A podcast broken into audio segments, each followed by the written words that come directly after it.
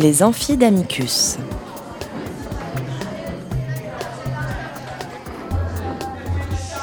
Amicus Radio invite des professeurs de droit, des chercheurs et des professionnels à venir faire cours dans leur spécialité.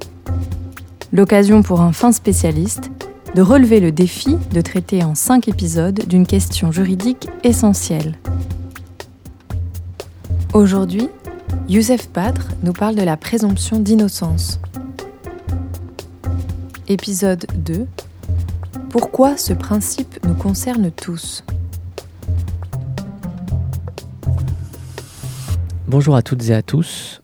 Aujourd'hui, concernant la présomption d'innocence, nous allons tenter de répondre à la question suivante. Pourquoi ce principe nous concerne toutes et tous ?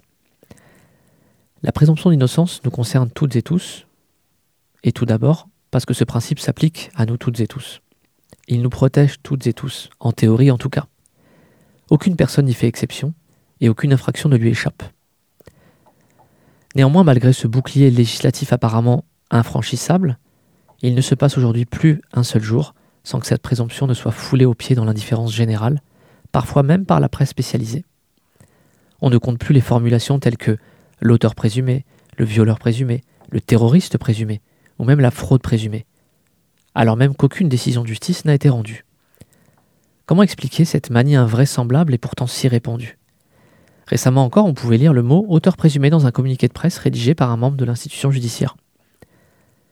Alors que toute personne s'estimant victime d'une violation du principe bénéficie, en vertu d'un arsenal juridique qui n'a cessé de s'étoffer dans notre droit interne depuis les années quatre-vingt-dix, de dispositions permettant de sanctionner les procédures pénales qui le méconnaîtraient, de réprimer pénalement certains des comportements qui s'en affranchiraient, de prescrire même en référé toute mesure aux fins de faire cesser l'atteinte qui y serait portée, et enfin de réparer le dommage susceptible d'en résulter. Pourquoi tant d'atteintes encore aujourd'hui, et surtout à tant de niveaux différents ? Ce qui doit d'abord tous nous interpeller, c'est le nombre d'acteurs susceptibles de porter atteinte à ce grand principe. Des acteurs institutionnels, des médias, mais aussi, du fait de la place prise depuis nombreuses années par les réseaux sociaux, par un nombre considérable de personnes, citoyens, anonymes ou non. Lorsqu'elle résulte d'une violation du secret de l'enquête et de l'instruction, l'atteinte à la présomption d'innocence trouve son origine dans des révélations opérées par des acteurs institutionnels, personnels politiques, enquêteurs, magistrats, avocats. L'atteinte peut alors être constatée à l'occasion aussi parfois de l'intervention maladroite d'un ministre, d'un procureur de la République ou d'un avocat. Ainsi, il n'est pas rare d'entendre un ministre exiger des sanctions exemplaires suite à un fait divers, sans même laisser le temps à la justice de faire son travail.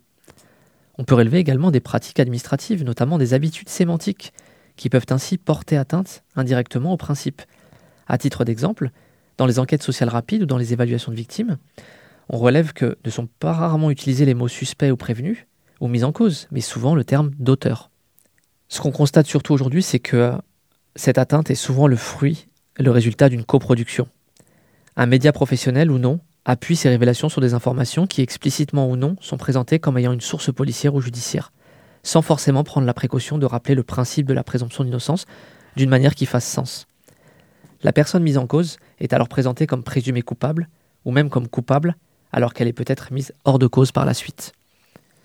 Exemple, les accidents collectifs de Furiani ou encore d'A Z F ont marqué un tournant dans le traitement médiatique de ces affaires.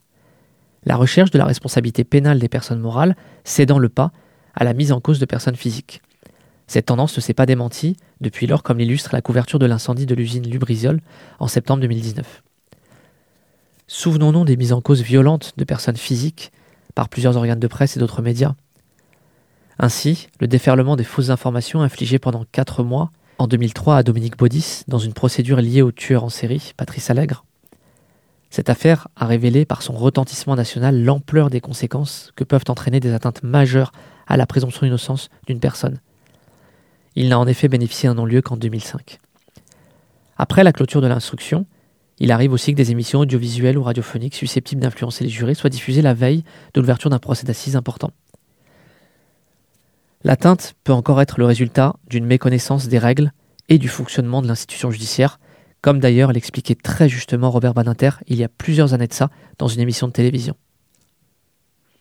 Et puis alors, ce que je voudrais rappeler, monsieur Duhamel, c'est qu'il faut que nos concitoyens, que les Français sachent bien que l'inculpation, ça n'est pas la condamnation, que l'inculpation en France. Cela veut dire qu'il se trouve dans le dossier des charges contre un justiciable, mais seulement des charges qu'il est encore présumé innocent. Et l'inculpation, je le disais toujours à mes étudiants, elle a une fonction qu'on oublie trop souvent, c'est qu'elle déclenche les droits de la défense. Si on inculpe, ça n'est pas seulement parce qu'on désigne du doigt, ce n'est pas ça l'inculpé, c'est parce que la loi veut, le droit veut, que l'inculpé puisse, grâce à son avocat, avoir connaissance du dossier et préparer sa défense, parce qu'on est en présence de charges. Vous voyez, cette espèce de confusion dans les esprits. On inculpe, c'est le coupable. Non, c'est un homme contre lequel il y a des charges. Les charges, ça se combat. Je dirais que la défense est là pour ça, et à partir de ce moment-là, eh bien, on assiste à un deuxième temps de l'instruction. Mais cette conclusion immédiate, il est inculpé, il est tout coupable.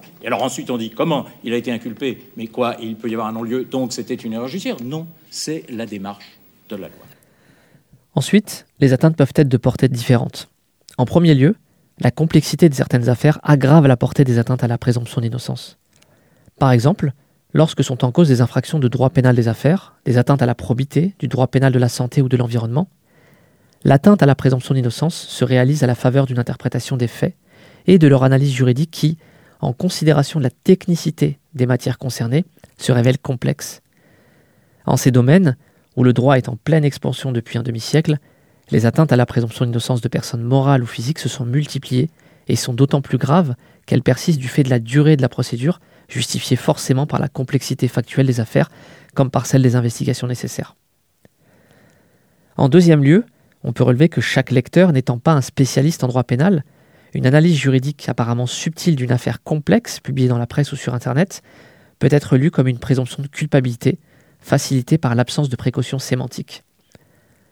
En troisième lieu, le retentissement d'une affaire est très différent suivant la notoriété de la personne mise en cause, y compris à l'échelon local, et portant une atteinte à la présomption d'innocence d'autant plus importante.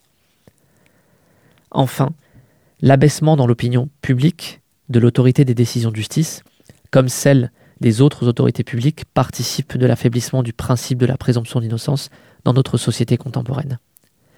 Elle pose d'évidence la question de la formation des professionnels du droit ou de ceux, notamment les journalistes, qui sont en lien avec l'institution judiciaire, mais aussi celle de l'éducation des citoyens aux grands principes de l'état de droit. Enfin, pour mesurer le poids et l'impact pris par les réseaux sociaux aujourd'hui, il importe de donner quelques chiffres assez parlants. En effet, la population mondiale s'élève à environ sept milliards d'habitants au début du mois d'avril deux mille vingt et un, soit environ un pour cent de plus que l'année précédente à la même époque. Depuis une vingtaine d'années, nous sommes entrés dans l'ère des sociétés de communication, grâce à Internet, en recourant à une variété de supports numériques toujours plus performants. Par le développement des plateformes en ligne, de nouvelles formes de sociabilité sont apparues qui ont bouleversé nos comportements au quotidien. La jeunesse actuelle est née dans ce monde numérique et son mode de vie en est profondément imprégné. On comptait il y a très peu de temps plus de cinq milliards d'utilisateurs uniques de téléphones mobiles dans le monde, ce qui signifie que plus des deux tiers des habitants de la planète possède désormais un téléphone mobile. Le nombre d'utilisateurs d'Internet a augmenté de sept virgule six pour cent par rapport à l'année dernière pour atteindre plus de quatre milliards, soit plus de soixante pour cent de la population mondiale. On pourrait évidemment lister, faire un inventaire à l'après-vert des réseaux sociaux et des messageries qui sont le plus visités chaque mois en France dans les années deux mille vingt et un et cette année deux mille vingt-deux. On compte par exemple plus de quarante-six millions d'utilisateurs de Facebook, trente-cinq millions de visiteurs sur WhatsApp, plus de trente-deux millions de visiteurs de Instagram, Snapchat, LinkedIn, et on pourrait les égrener. soixante-treize pour cent de Français utilisent les réseaux sociaux pour s'informer et trente-six pour cent utilisent le réseau social Instagram pour s'informer. Tout ça pour dire quoi ? Pour dire que les réseaux sociaux se trouvent aujourd'hui loin devant les sites d'information classiques, des sites des journaux quotidiens, comme par exemple Le Figaro ou Le Monde. Et comme le disait un maître de conférence en sciences de l'information et de la communication, le numérique occupe aujourd'hui une place croissante dans la consommation d'informations et cette tendance s'accentuera sans doute à l'avenir. Ainsi, on peut constater que la communication électronique peut apporter le meilleur en favorisant la communication, l'information, l'accès à la culture et la connaissance par la publication ou l'échange de contenu. Mais les réseaux sociaux aujourd'hui, comme le souligne la mission Guigou sur la présomption d'innocence, donnent aussi à voir un visage effrayant, où les messages et les contenus les plus odieux peuvent côtoyer des campagnes de désinformation, et où l'ignorance, l'inconscience et la haine s'entremêlent parfois, souvent sous couvert de pseudonymes. faisant de ces lieux d'échange une sorte de jungle où tous les coups sont permis, faute de régulation effective. Les atteintes à la présomption d'innocence sur les réseaux sociaux peuvent se faire à très grande échelle et de façon très rapide par le mécanisme qu'on appelle d'amplification. Des contenus relaient soit des articles de presse s'appuyant sur des éléments de l'enquête ou de l'instruction, soit sur une accusation ou une plainte rendue publique. Il a ainsi été observé que beaucoup de ces articles méconnaissent le principe du contradictoire par un effet réflexif de la violence des réseaux sociaux. Ainsi, des personnes mises en cause préfèrent dans un premier temps ne pas répondre aux sollicitations de la presse par crainte d'entraîner sur les réseaux un déchaînement de violence à leur égard. Il suffit aujourd'hui qu'une personne soit mise en cause pour qu'elle soit littéralement pulvérisée sur les réseaux sociaux par le jeu des reprises d'articles. Des personnes morales ou physiques peuvent se voir condamnées et punir socialement en s'abstrayant des règles de l'état de droit. Le sentiment d'anonymat sur Internet, le recours aussi à des technologies adaptées, la difficulté de recontacter les plateformes ou le manque de réponse juridique encourage par le sentiment d'impunité qu'il génère de manière incontestable la diffusion de contenus haineux, diffamatoires ou méconnaissant la présomption d'innocence. C'est notamment le cas dans des affaires dites classiques d'atteinte aux personnes ou aux biens. Le caractère sensationnel de l'information accélère sa diffusion. Son caractère viral sur les réseaux sociaux, dont le statut d'hébergeur implique de surcroît une responsabilité moindre par rapport à celle des éditeurs. Moralité de tout cela, sur les réseaux sociaux, personne n'est à l'abri. Et le principe qui en souffre le plus, c'est celui de la présomption d'innocence. Je vous remercie de m'avoir écouté et on se donne rendez-vous la semaine prochaine pour un nouveau cours sur la présomption d'innocence et nous verrons comment est-ce qu'elle est abordée chez nos voisins et en outre-Atlantique. Cet épisode des Amphidamicus a été préparé avec l'aide de Sarah Albertin et Léa de Lyon. À la réalisation, Léobardo Arango. Vous trouverez toutes les références et informations complémentaires sur notre site radio point amicus tiret curiae point net, rubrique Les Amphidamicus.